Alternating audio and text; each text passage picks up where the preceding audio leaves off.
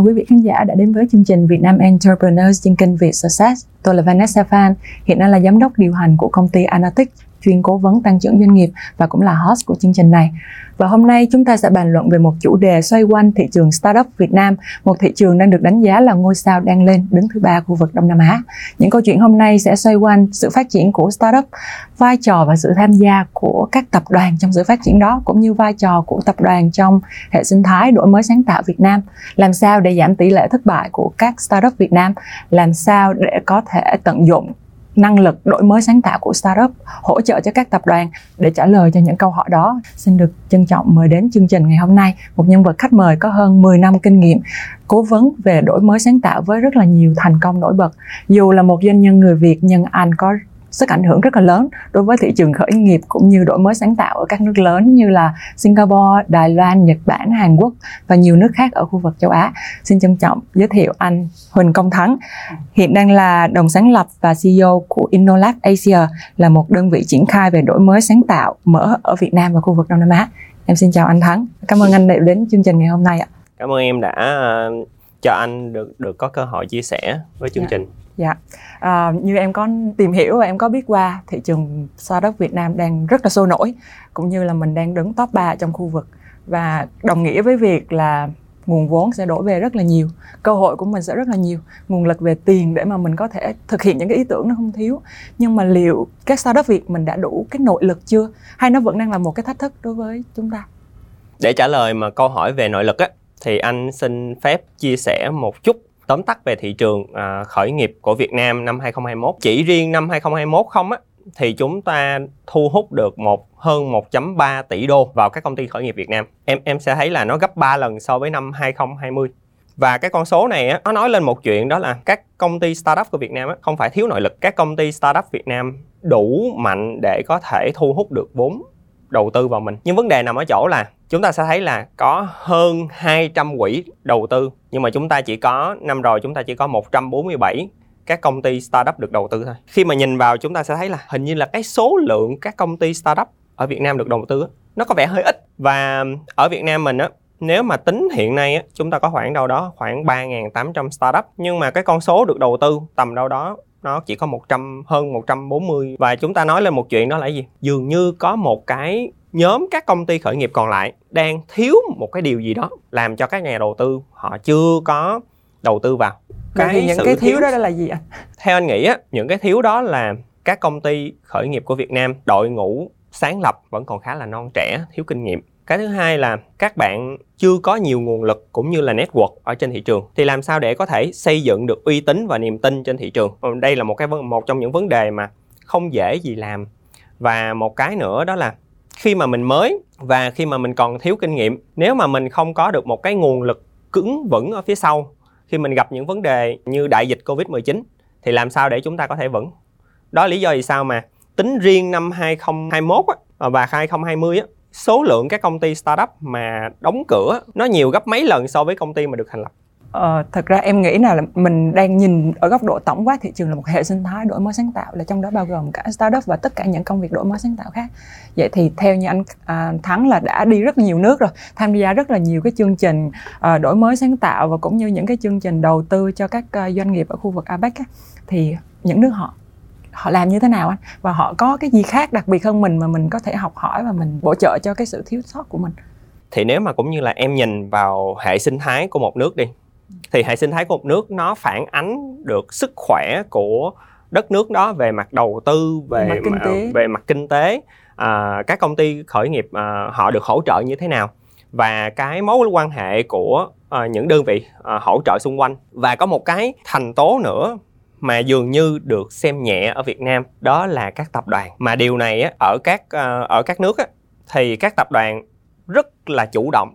Họ có rất nhiều các chương trình. Họ tham gia vào họ hỗ trợ các công ty startup. Và ở Việt Nam á thì dường như các công ty uh, các công ty tập đoàn á, họ hơi ngại và họ hơi chần chờ uh, để có thể có những chương trình hỗ trợ những công ty khởi nghiệp tốt hơn. Bản thân anh khi mà anh nhìn vào hệ sinh thái của Việt Nam và các nước á, thì anh sẽ thấy là lấy một cái ví dụ rất là gần gũi đi. Cái người anh em gần chúng ta nhất là Thái Lan đi chẳng hạn. Các tập đoàn của Thái Lan á họ có rất là nhiều các chương trình về corporate innovation và họ có rất nhiều chương trình để họ ươm tạo những cái dự án khởi nghiệp nội bộ và họ đầu tư các um, dự án khởi nghiệp bên ngoài thậm chí họ còn có những chương trình họ liên kết với các tập đoàn khác để ra được những cái lộ trình mà có thể làm sao để cho họ có thể hợp tác các doanh nghiệp khởi nghiệp một cách tốt nhất. Như anh có chia sẻ lúc nãy thì một hệ sinh thái không phải chỉ có một tập thể tất cả những cái startup có thể làm nên mà còn có phần của rất là nhiều bên. Ví dụ như là bên à, chính phủ bên các tập đoàn bên uh, nhiều bên khác nữa. Anh có thể chia sẻ cụ thể với em hơn là một hệ sinh thái hoàn chỉnh thì sẽ gồm những phần nào?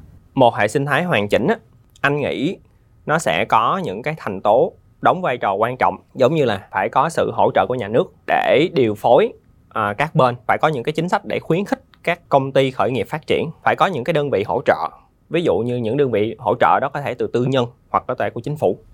À, các quỹ đầu tư dĩ nhiên rồi. Và các uh, tập đoàn họ tham gia với uh, tư cách có thể là họ đầu tư họ hợp tác họ mua lại họ xây dựng các chương trình tăng tốc và một cái thành tố mà chúng ta phải để ý đến đó là những cái đơn vị kết nối hỗ trợ tại vì nói gì thì nói về bản chất của việc chúng ta kinh doanh đầu tư thì chúng ta làm việc với con người nếu mà chúng ta làm việc với một cái bên mà chúng ta chưa hề gặp mặt chúng ta chưa hề biết chúng ta không tin tưởng thì cái khả năng mà chúng ta làm với họ rất là thấp đúng không? Đúng rồi, đúng anh. vậy như... thì vậy thì tiện em muốn muốn hỏi thương là nếu mà một thành tố quan trọng là bên kết nối như vậy á, ở góc độ tập đoàn ở cấp độ startup thì mình thấy rất là rõ là họ sẽ tìm kiếm cái cơ hội để kết nối với tập đoàn rồi. Còn ở góc độ tập đoàn thì liệu làm sao để họ xác định là họ thực sự cần một bên đơn vị kết nối? Và cái bên đó sẽ đem lại giá trị gì cho cái hệ sinh hệ sinh thái? Giá trị về mặt cụ thể. Giống như anh có, có nói với em á vai trò của các công ty kết nối như thế nào? Các công ty kết nối á nó sẽ đẩy nhanh được cái quá trình mà hai bên tin tưởng nhau. Thứ nhất họ sẽ nói được cái tiếng nói của doanh nghiệp và họ nói được tiếng nói của các công ty khởi nghiệp để từ đó tìm được cái tiếng nói chung. Hiểu được các lợi thế về mặt chính phủ đang ưu ái như thế nào nữa. Chính xác. Và khi mà hai bên làm việc với nhau làm sao để hỗ trợ về mặt pháp lý hai bên để đảm bảo được là à hợp tác này là cả hai bên cùng thắng chứ không phải là à một bên này ép bên kia. Và một cái nữa quan trọng hơn đó là cái à, mạng lưới đằng sau các công ty kết nối này nó như thế nào. Khi mà họ cần thí dụ như họ cần những cái người cố vấn mentor thì làm sao? Và làm sao để cho những cái bên mà nhận được sự hỗ trợ họ cảm thấy là tôi đang đi đúng đường và tôi nhận được sự tư vấn có giá trị. Vậy thì dựa vào những cái yếu tố mà anh vừa liệt kê đó cũng là một cái dấu hiệu nhận biết để mình tìm được là cho dù đó là một tổ chức hoặc là một cá nhân thì họ cũng phải cần những cái điều kiện và những cái năng lực đó đúng để rồi. có thể hỗ trợ mình tốt nhất. Vậy thì uh, sau khi mình tìm được bên đó rồi hoặc là trong trường hợp là nội bộ mình cũng có cái người đó rồi thì các tập đoàn họ sẽ có những cái hình thức hồi nãy em thấy anh à, có chia sẻ là à, bốn cái hình thức để mình có thể hợp tác với startup thì anh có thể chia sẻ cụ thể hơn là bốn cái hình thức đó nó khác nhau như thế nào? Chúng ta có um, đối với đổi mới sáng tạo mở thì chúng ta thực ra đó, nó sẽ có rất là nhiều cách hợp tác. Nhưng mà theo anh uh, tìm hiểu và anh làm thì anh thấy là có bốn cách sau đây. Một là về hợp tác thì giống như là mình lấy mà ví dụ là công ty Samsung chẳng hạn họ có một uh, đơn vị họ đi tìm kiếm những cái công ty startup ở thung lũng Silicon mà làm những cái uh, sản phẩm hay là tích hợp những cái dịch vụ sản phẩm mà có thể hỗ trợ và thêm giá trị cho những sản phẩm và dịch vụ hiện có của Samsung để họ hợp tác. Cái thứ hai là về venture. Venture là đầu tư mạo hiểm thì họ sẽ đầu tư một số vốn vào các công ty startup ở giai đoạn đầu. Có nghĩa là cái giai đoạn mà rất là rủi ro để thất bại. Tại vì sao mà các tập đoàn họ muốn như vậy? Tại thực ra là khi mà làm như vậy ví dụ như Samsung thì họ sẽ tiếp cận được những cái công nghệ mới. Họ sẽ học được những bài học. Nếu mà họ đầu tư quá nhiều vào uh, phòng uh, R&D uh, nghiên cứu và phát triển họ sẽ mất rất là nhiều thời gian và họ sẽ mất rất nhiều, nhiều tiền bạc nguồn lực. Nhưng mà khi mà họ đầu tư vào các công ty startup như thế này họ học rất là nhanh sửa sai được nhanh. Và khi các công ty đó phát triển tới cái mức và họ có thể bán lại cái cái cái phần mà họ đổ đầu tư. Thì đó cũng được xem là một phần doanh thu. Còn một cái nữa đó là cái chương trình ươm tạo tăng tốc accelerator. Thì nếu mà các tập đoàn á họ tạo ra được một môi trường mà để mà các ý tưởng trong nội bộ hay bên ngoài có thể được phát triển à, thông qua cái việc mà họ có thể tạo một cái uh, co-working space trong đó rồi họ có những cái chương trình để họ giúp cho các uh, các công ty startup này có thể làm việc và phát triển. Thực ra là họ cũng có đầu tư một ít số vốn ban đầu cho cái cho những công ty này luôn nhưng mà nó không nhiều bằng cái cái cái venture uh, đầu tư mạo hiểm. Thì lúc này đó họ nhìn thấy là các công ty này phát triển mình sẽ có một cái lực lượng nội bộ mà phát triển ý tưởng họ tới một cái mức mà có thể spin off ra ngoài được có thể trở thành công ty độc lập và có thể hợp tác ngược lại với các tập đoàn thì Samsung làm điều này rất là hiệu quả. Rồi một cái nữa đó là mua lại. Mua lại thì là khi mà thấy một cái ờ, công ty startup mà có một cái ờ, sản phẩm hay dịch vụ mà trong cái ngành đó mình đang muốn là dẫn đầu ngành mà mình làm chưa tới hoặc là mình mình chưa biết nhiều chẳng hạn. À, giống như Samsung họ mua lại SmartThings là một công ty về IoT Internet vạn vật. Họ tại sao họ mua đó? Tại vì họ muốn dẫn đầu cái ngành IoT và khi mà IoT á mà họ mua vào thì rõ ràng là nó sẽ giúp cho những cái sản phẩm trong ngôi nhà của Samsung á nó có giá trị cho khách hàng của họ nhiều hơn nhiều nhưng mà cái công ty SmartThings này họ vẫn hoạt động độc lập được mà góc độ startup là không có sợ là sau khi vào vào tập đoàn thì lại bị ảnh hưởng đúng không anh? Nhưng mà nhưng mà thực ra thì lúc đó khi mà mua lại thì à, công ty SmartThings này là sẽ là một trong những công ty con của Samsung thì tất nhiên sẽ cũng sẽ có quy trình nhưng mà sẽ có những cái cách thức hoạt động riêng. à, nếu mà bản chất là trên sự hợp tác như vậy bây giờ em nghĩ là nếu mà hiện trạng là các startup Việt Nam vẫn đang suy nghĩ là họ chưa có thay đổi được cái mindset là để mà có thể hợp tác được với các tập đoàn, thì từng bước họ nên làm như thế nào? Ví dụ như là một startup đi, bây giờ em làm về một cái ngành cụ thể nào đấy và em nghe cái câu chuyện của anh, em cũng rất là hào hứng, liệu có một cái đường khác để cho startup mình có thể phát triển nhanh hơn hay không, thì em nên bắt đầu từ đâu, làm những việc gì? Cách mà các bạn nên bắt đầu đầu tiên á ờ, các bạn nên nghĩ là ý tưởng á, nó sẽ rất là rẻ. Cái vấn đề không phải là à anh có copy ý tưởng của tôi hay không? Mà là tôi vận hành cái đó làm sao? Để tôi có được cái người dùng và tôi phục vụ khách hàng của tôi một cách tốt nhất để khách hàng của tôi có thể quay lại với tôi. Cái đó mới quan trọng cái cái phần vận hành đó mới quan trọng. Chứ không phải là à bây giờ tôi tôi chia sẻ cái ý tưởng này tôi cho các tập đoàn á là tôi sẽ bị uh, các tập đoàn dùng nguồn lực tạo ra một cái team mới cạnh tranh với tôi. Thực ra họ có vấn đề của họ họ cũng không rảnh lắm để họ làm những chuyện này. Nếu mà thực sự họ rảnh họ làm chuyện này thực sự cái sự cạnh tranh đó, đó sẽ làm cho cái thị trường uh, hệ sinh thái này nó trở nên thú vị thôi. Và tại vì rõ ràng á, là về mặt công nghệ nếu mà chúng ta đi nhanh chúng ta tìm hiểu khách hàng nhanh hơn và chúng ta biết được là à làm sao để khách hàng quay lại với chúng ta một cách tốt hơn thì sớm muộn gì thì họ cũng sẽ à, hợp tác với chúng ta. Có rất nhiều câu chuyện về cái chuyện là à các tập đoàn họ cũng tạo ra một team họ họ làm ý tưởng giống vậy nhưng mà cái kết cuộc của những cái dự án mà internal uh, dự án bên trong mà làm mà đi cạnh tranh bên ngoài vậy nó nó thường là kết cuộc không có đẹp lắm. Và thường thì họ phải hợp tác với các công ty startup để tạo ra một cái lợi thế cạnh tranh hơn. Nên chính vì vậy về mặt tư duy á, các bạn phải hiểu là we are better together có nghĩa là mình đi cùng nhau nó sẽ tốt hơn là chúng ta đi một mình. Cái thứ hai đó là nếu mà các bạn đang làm trong một lĩnh vực nào đó các bạn xem là cái người đang dẫn đầu ngành á, họ như thế nào? Và làm sao để chúng ta có được những câu chuyện với họ xây dựng niềm tin với họ trước để chúng ta có thể tiếp cận với họ học hỏi được từ họ. Và xong sau đó là mình sẽ có những cái cái sự kết nối nhất định. Và khi mà mình có được cái niềm tin từ họ nó sẽ rất là dễ để mà mình mình tạo ra được những giá trị thông qua cái cái việc mình hợp tác với họ. Cái đầu tiên nhất đó là tư duy của cái người mà khởi nghiệp. Chúng ta cạnh tranh, nhưng mà cạnh tranh lành mạnh bằng cách chúng ta có thể hợp tác được với nhau. Chứ không phải cạnh tranh theo kiểu là à ok, tôi làm phần tôi và tôi không có liên quan gì tới anh.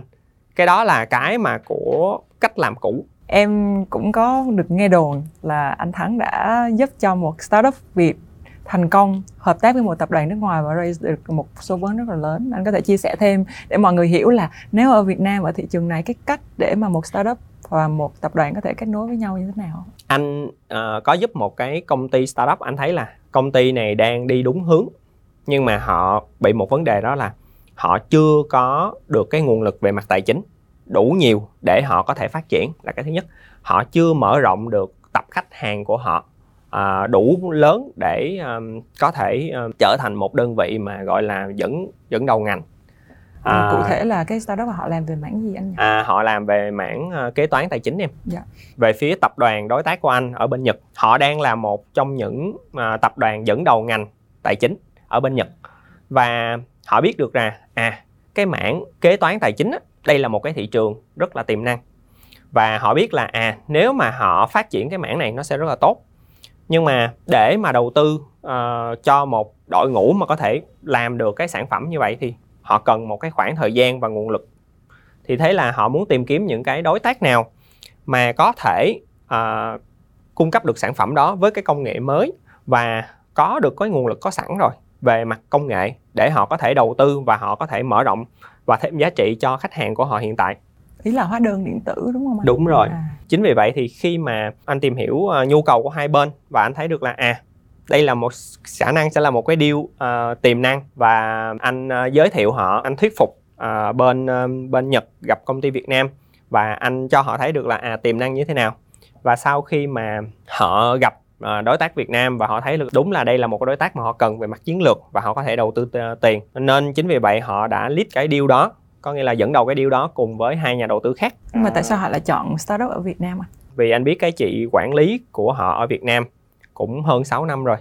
Và khi mà trình bày về cái uh, chiến lược của họ phát triển ở Việt Nam á thì họ nhìn giữa Việt Nam và Indo coi là à bên nào có một cái sức nặng hơn.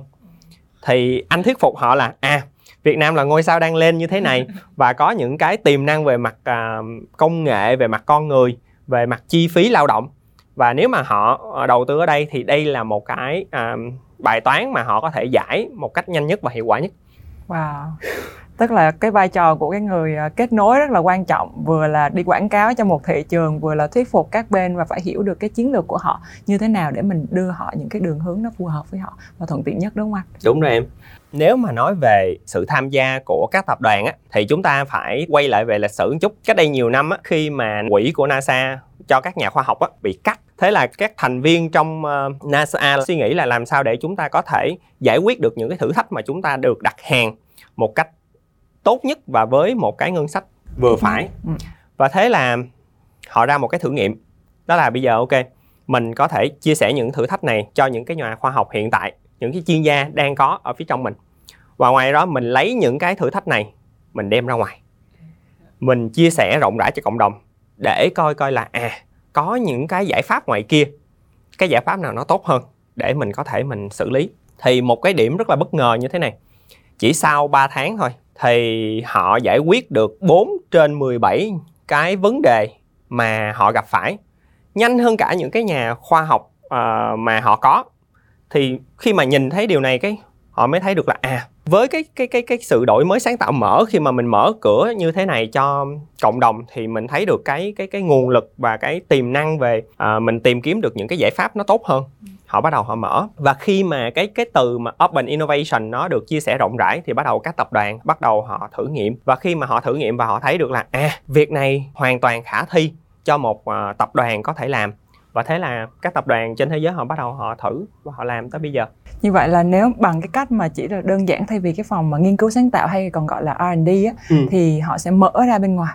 Chứ không phải chỉ đóng cung trong doanh nghiệp nữa. Và từ đó nó mới xuất phát cái chuyện là uh, nhiều người có thể tham gia vào hơn và nội bộ cũng có thể có nhiều cái cái cái nguồn lực và cái cái giải pháp hơn. Và nó hình thành cái mô hình của anh. Thì nó cũng là bắt đầu cho cái việc là giữa startup và các tập đoàn kết nối với nhau như thế nào. Nó là sự khởi nguồn. Tại vì ngày xưa á, các tập đoàn á, họ sẽ có cái phòng uh, research and development. Cái phòng R&D đó là cái phòng mà giống như một cái theo dưới ghi riêng của doanh nghiệp. Tôi không biết anh chị làm gì trong đó nhưng mà mỗi vài tháng anh chị sẽ ra một cái gì đó đưa cho đưa cho chúng tôi. Và chúng ta không biết được là à nó nó nó vận hành như thế nào nhưng mà bây giờ cái phòng đó nó sẽ được mở rộng. Và cái tư duy của cái người trong cái phòng đó nó không còn là problem solver nữa, là có nghĩa là người đi giải quyết những cái vấn đề nữa, mà là solution seeker. Có nghĩa là những cái người đi tìm những cái giải pháp bên ngoài. Cái phòng đó bây giờ nó sẽ tạo cơ hội nhiều hơn từ bên trong và bên ngoài. Và họ sẽ tìm kiếm tất tần tật những cái giải pháp nào bên nội bộ của họ mà bền vững và những cái giải pháp nào ngoài kia mà họ thấy được là à nó có tính khả thi và có thể thay thế được cái phần cốt lõi của doanh nghiệp mình và có thể giúp cho doanh nghiệp mình phát triển bền vững hơn. Ví dụ như Shinhan đi. Shinhan thì ngày xưa thì anh cũng có mentor cho các bạn ở trong cái chương trình accelerator của họ. Thì khi mà Shinhan ươm tạo những cái công ty startup này ở đây á sau khi mà cũng như là à có những cái uh, công ty khởi nghiệp mà họ thấy là à phù hợp và có thể uh, hỗ trợ được cho cái phần uh, công nghệ của bên uh, ngân hàng Shinhan thì họ vẫn làm. Em sẽ thấy là nếu em là một cái công ty uh, khởi nghiệp em đang cố gắng em chứng minh là em có khả năng chinh phục thị trường và em có nội lực. Nhưng mà nếu mà em có được một cái nguồn lực phía sau từ các tập đoàn và họ sẽ mở ra một cái thị trường lớn cho em như thế này thì cái cơ hội em thành công nó có cao không? Cao rất là nhiều. so với cái việc mà à bây giờ á em độc lập em nói là ok bây giờ thị trường này là của em em sẽ phát triển đủ bự để em cạnh tranh với các tập đoàn. Cái cái cái này thì có thể là một trên một triệu hay là một trên vài chục ngàn gì đó. nhưng mà hầu hết các startup việt là họ đang nghĩ như vậy. Họ đang nghĩ là mình tức là em thấy là bắt nguồn là các startup là các anh founders là đến từ những cái level cao ở trong các doanh nghiệp lớn. Đúng. và các anh nhìn thấy được cái pain point của cái ngành nhìn thấy được cái khó khăn và những cái đối những cái công ty hiện tại đang có. Họ không có được cái advantage đó là một cái cái cái gì đó nó cực kỳ cải tiến. Thì họ bắt đầu bằng cái cải tiến. Nhưng mà họ lại nghĩ là họ phải làm sao để được cái cải tiến đó và và cạnh tranh lại tất cả những cái bên là đang đang đang đang thiếu cái sự cải tiến đó. Thì thành ra là cái chặng đường của những cái công ty lớn thì họ đã đi 10 năm 20 năm, còn mình bắt đầu thì nó rất là khó khăn. Và để mà nghĩ tới câu chuyện mà win được, mà đến lúc mà mình cạnh tranh được là rất là lâu và cái tỷ lệ xác suất fail rất là cao. Chính xác. Còn một cái nữa cái đó là cái cái chiều về phía các công ty khởi nghiệp. Nhưng mà chiều về phía các tập đoàn họ sẽ nhìn như thế này nè. Ôi trời ơi bây giờ hả trong tập đoàn mình có đầy những vấn đề. Giờ bạn kia đưa cái giải pháp đó chắc gì đó phù hợp với công ty mình. Cái văn hóa của tập đoàn uh, nó sẽ bị như thế nào khi mà các bạn mình hợp tác với các bạn. Tại vì hai cái văn hóa nó sẽ rất là khác nhau. Và những cái mà các bạn theo đuổi chắc gì đó đã phù hợp với mình. Vậy thì liệu các tập đoàn có thể nhìn thấy cái giá trị nào ở góc độ startup? Nó sẽ giúp thêm được cái vấn đề gì? Tại vì em, nếu mà em, nếu mà mình đang phân tích như vậy thì nó khá là khó để mà hợp tác. Tuy nhiên là bản thân startup cũng đang thấy rất là nhiều điểm yếu. Em chưa chưa có một cái bắt đầu, điểm bắt đầu để em cảm thấy tự tin hơn là mình đang đem đến giá trị cho các tập đoàn. Sẽ là giá trị gì? Em sẽ thấy là thực ra là các tập đoàn á gì thì gì, họ vẫn có nhiều tầng lớp quản lý. Và khi một cái quyết định được đưa ra nó cũng cần có thời gian. Nhưng mà các bạn công ty khởi nghiệp á, các bạn có một cái lợi thế đó là gì? À các bạn có một team nhỏ, nên cái một cái quyết định được đưa ra nó sẽ rất là nhanh.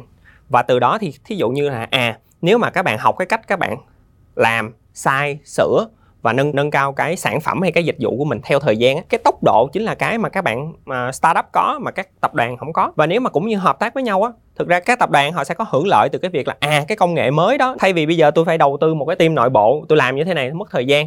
Bây giờ tôi hợp tác với bên anh, tôi nhìn thấy được cái cái công nghệ mới đó, cái cách làm đó. Và từ đó thì à tôi đem đến giá trị tốt hơn cho khách hàng của bên tôi. Rõ ràng đây là một sự hợp tác mà cả hai bên cùng thắng mà. Giống như là cái việc mà em cũng đang à, trước giờ cũng đang thấy đối với nhiều khách hàng đó là họ sẽ có nhu cầu chuyển đổi mô hình rất là nhiều ở cái giai đoạn covid, rồi giai đoạn càng ngày khách hàng họ lại càng chuyển lên online. Thì những cái mô hình nó truyền thống, họ cần phải chuyển qua một mô hình khác. Thì thực tế là bộ máy cồng kềnh vài một ngàn người mà biểu ngay lập tức mà họ chuyển qua online, họ chuyển qua một mô hình khác rất là khó. Và em cũng thường thấy là các giải pháp tối ưu nhất em vẫn suggest là nên tìm một cái team hoặc gầy một cái team nào đấy, hoặc đầu tư vào một team startup nào đấy mà họ đang làm cái chuyện đấy và mình cùng làm với nhau bằng kinh nghiệm bên này mình đưa kinh nghiệm cho startup và startup sẽ là bằng cái những cái mà họ đã có những công nghệ những cái cách làm nhanh văn hóa của họ sẽ đương nhiên là sẽ nhanh. Và cùng làm song song thì nó không ảnh hưởng tới những cái họ đang có nó không không phải thay đổi quá nhiều và nó không không ảnh hưởng về mặt nhân sự cũng như là tiết kiệm được rất là nhiều thời gian thay vì là tự sửa rồi tự build đúng không anh?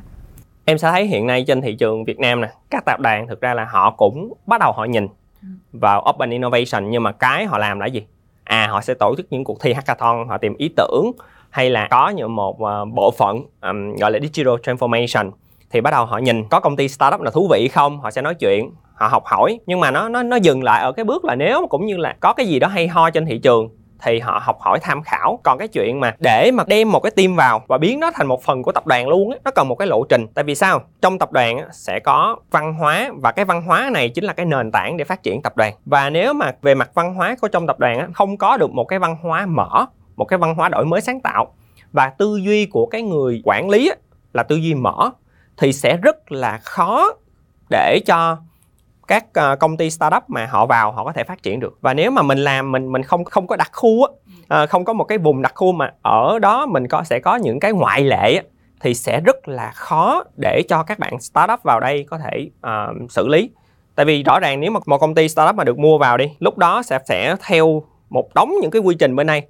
Thì bây giờ thí dụ như bình thường thị trường nói là à ok bây giờ với những cái tính năng đó là khách hàng không thích rồi và mình phải sửa thí dụ như trong tuần sau là mình phải sửa cái mới rồi mình phải đưa ra rồi. Mà giờ nhìn nộp bên này sếp đi đang đi công tác xong rồi hả vài tháng sau mới approve. Thì lúc đó người dùng họ bỏ mình mất tiêu rồi. Lúc đó đó team mà khởi nghiệp ở đây họ sẽ nản. Thực sự mà để mà gọi là áp dụng á anh gợi ý đó là các tập đoàn họ nên làm việc về mặt văn hóa và tư duy trước. Nếu mà làm được hai cái đó rồi thì mình mới tính tới cái chuyện à lộ trình nó như thế nào. Tại sao anh tin tưởng là sau khi mình fix hết được những cái vấn đề về mặt mindset của startup vấn đề về mặt là đường lối và cái cách làm của các tập đoàn thì cái mô hình open innovation nó sẽ giúp cho cái hệ sinh thái đổi mới sáng tạo ở Việt Nam tốt hơn? Thông qua uh, những lần anh được may mắn anh tương tác làm việc với các dự án của chính phủ như là Sinh hay là của Đức à, hay là các nước khác à, thì anh thấy được rằng khi mà chúng ta mở rộng hợp tác như vậy chúng ta chỉ có đi lên thôi, chúng ta không có đi xuống. Và nếu mà gọi là à mình mình mình copy một cái mô hình nào đó đi, thì đây là một mô hình đáng để thử. Và đây là một cái mô hình mà nếu mà các bạn làm, các bạn sai, các bạn học được từ đó và các bạn sẽ đi nhanh hơn về sau. Và còn học từ những tập đoàn tên tuổi để kinh nghiệm lâu năm thì nó là một cái điều xứng đáng thôi. Đúng rồi. Còn hơn là mình tự bơi xong rồi mình tự học xong mình học rất là nhiều để đúc kết được một cái bài học tinh túy. Thì cái khoảng thời gian nó quá lâu và tốn quá nhiều tiền bạc. Nói tới cái vấn đề đó thì em em sẽ thấy là ta có thể sai và sửa. Nhưng vấn đề ở chỗ là chúng ta có sai thông minh hay không? Cái việc sai thông minh khác với cái việc mà mình sai xong một phát là mình không đứng dậy được mình không gượng dậy được luôn. Nó lại là một câu chuyện khác và nếu mà chúng ta học cách chúng ta làm đòn bẩy về những cái nguồn lực xung quanh chúng ta biết kết hợp để chúng ta khi mà chúng ta có sai đi nữa chúng ta sai một cách thông minh chúng ta học được từ đó để lần tiếp theo khi chúng ta làm á cái khả năng thành công của chúng ta nó sẽ cao hơn. Ví, ví dụ một cái gì đó anh đã sai và đòn bẩy thông minh hơn như thế nào anh? Trước đây á anh có giới thiệu một cái công ty cho một tập đoàn của Hàn Quốc. Thì thực sự là anh nghĩ là bên đây họ có nhu cầu như thế này và bên kia họ cung cấp được giải quyết được cái nhu cầu đó là nó sẽ phù hợp. Nhưng anh quên một cái yếu tố rất là quan trọng đó là cuối cùng thì con người làm việc với nhau và anh không tìm hiểu tính cách của hai bên.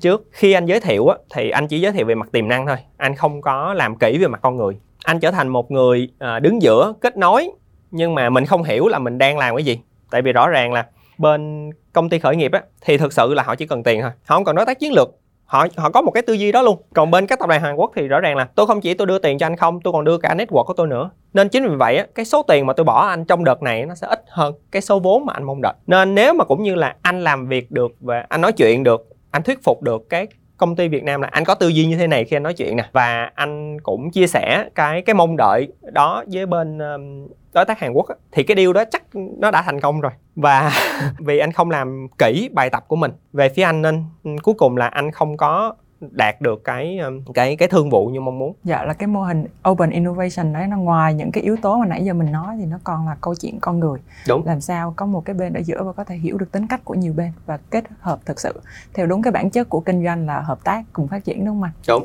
À, tiện thể cho em hỏi thêm một câu ở thị trường Việt Nam trong cái hệ sinh thái đổi mới sáng tạo á thì vai trò của um, các, à, các đơn vị chính phủ anh và hiện tại đang có những cái chương trình nào mà nó mở ra cái chuyện open innovation cũng như là nó tạo ra nhiều cơ hội để kết nối giữa tập đoàn.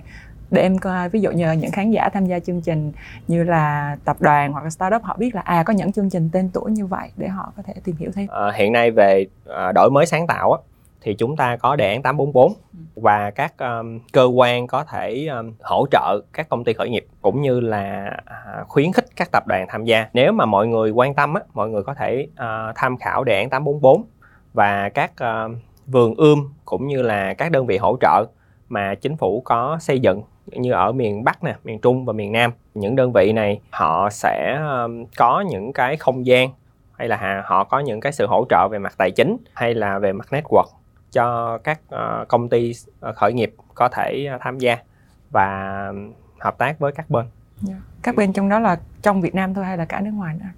Ở đây thì anh thấy là tùy vào cái cơ quan. Ví dụ như là phía bên anh thì anh có những cái đối tác từ nước ngoài. À, còn một số bên như là BSSC chẳng hạn thì thực ra là họ cũng có các đối tác từ Việt Nam và nước ngoài. Vì họ là đơn vị trực thuộc thành đoàn nên họ có một cái uh, network nó khá là rộng hàng năm họ đều có cái chương trình startup view uh, startup wheel chẳng hạn. Anh hy vọng á, là nếu mà dịch ổn định trong năm nay thì bên anh có thể làm được chương trình Việt Nam Innovation Summit. Anh có thể showcase nhiều hơn các tập đoàn đang đổi mới sáng tạo và tiên phong như thế nào à, cũng như là chính phủ các nước họ đang làm gì để họ đẩy mạnh cái hệ sinh thái đổi mới sáng tạo ở đất nước họ. Hay quá. À, hy vọng là sẽ có thể được anh Thắng chia sẻ một lần nữa sâu hơn về mô hình này cũng như là cụ thể về những cái trường hợp thành công. Để các bạn có thể học hỏi thêm. Cảm ơn anh Thắng rất là nhiều. Và cuối cùng em xin thay mặt ekip chương trình Việt Nam Entrepreneurs, cảm ơn anh Thắng đã tham gia chương trình ngày hôm nay và chia sẻ rất là nhiều thông tin bổ ích đó. Và cũng xin cảm ơn các à, bạn khán giả đã theo dõi chương trình nếu có bất kỳ câu hỏi hay thắc mắc nào về nội dung chương trình hãy vui lòng để lại bình luận phía dưới video này và nếu cảm thấy nội dung chương trình là bổ ích hãy vui lòng like, share, subscribe để có thể chia sẻ nội dung đến nhiều bạn bè hơn cũng như đừng quên bấm theo dõi kênh ở trên YouTube và các nền tảng podcast khác để luôn được cập nhật tất cả những cái thông tin nội dung mới nhất của chương trình. Xin hẹn gặp lại các bạn ở những chương trình sắp tới. Xin cảm ơn ạ.